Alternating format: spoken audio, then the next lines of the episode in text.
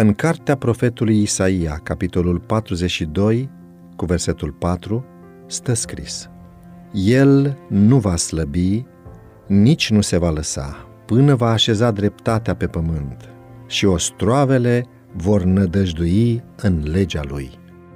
Biserica ce se va dovedi de succes în slujba maestrului trebuie să fie energică. Membrii ei nu trebuie să permită ca interesul lor în ce privește lucrarea să fie unul lent. Inteligențele cerești sunt gata să coopereze cu elementele umane pentru a zori înaintarea lucrării. Oricât ar costa, duceți bătălia până la porțile vrăjmașului, luați cu asalt întreaga cetate. Nu vă lăsați descurajați și nici nu slăbiți lupta. Autoritatea lui Hristos este supremă. Puterea lui este invincibilă. Prin Duhul Sfânt, Domnul lucrează cu elementele umane, căci Domnul m-a uns să aduc vești bune celor nenorociți.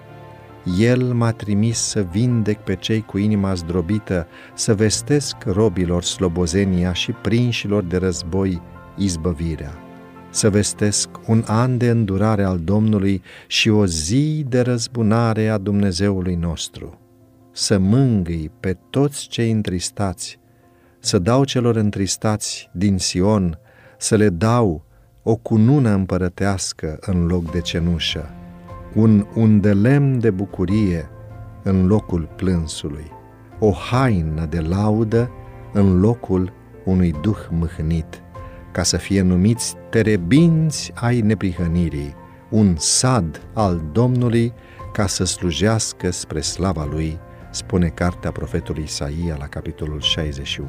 Soarele neprihănirii a răsărit. Hristos dorește să îl îmbrace pe poporul său cu hainele mântuirii el nu va slăbi, nici nu se va lăsa până va așeza dreptatea pe pământ și ostroavele vor nădăjdui în legea lui. Neamuri vor umbla în lumina ta și împărați în strălucirea razelor tale. Domnul dorește ca nici unul dintre luptătorii crucii să nu rămână în neștiință și în întuneric. El ne cheamă să ne ridicăm mult deasupra lumii ca să ne poată arăta marea confederație a răului care este în dispozitiv de luptă împotriva noastră.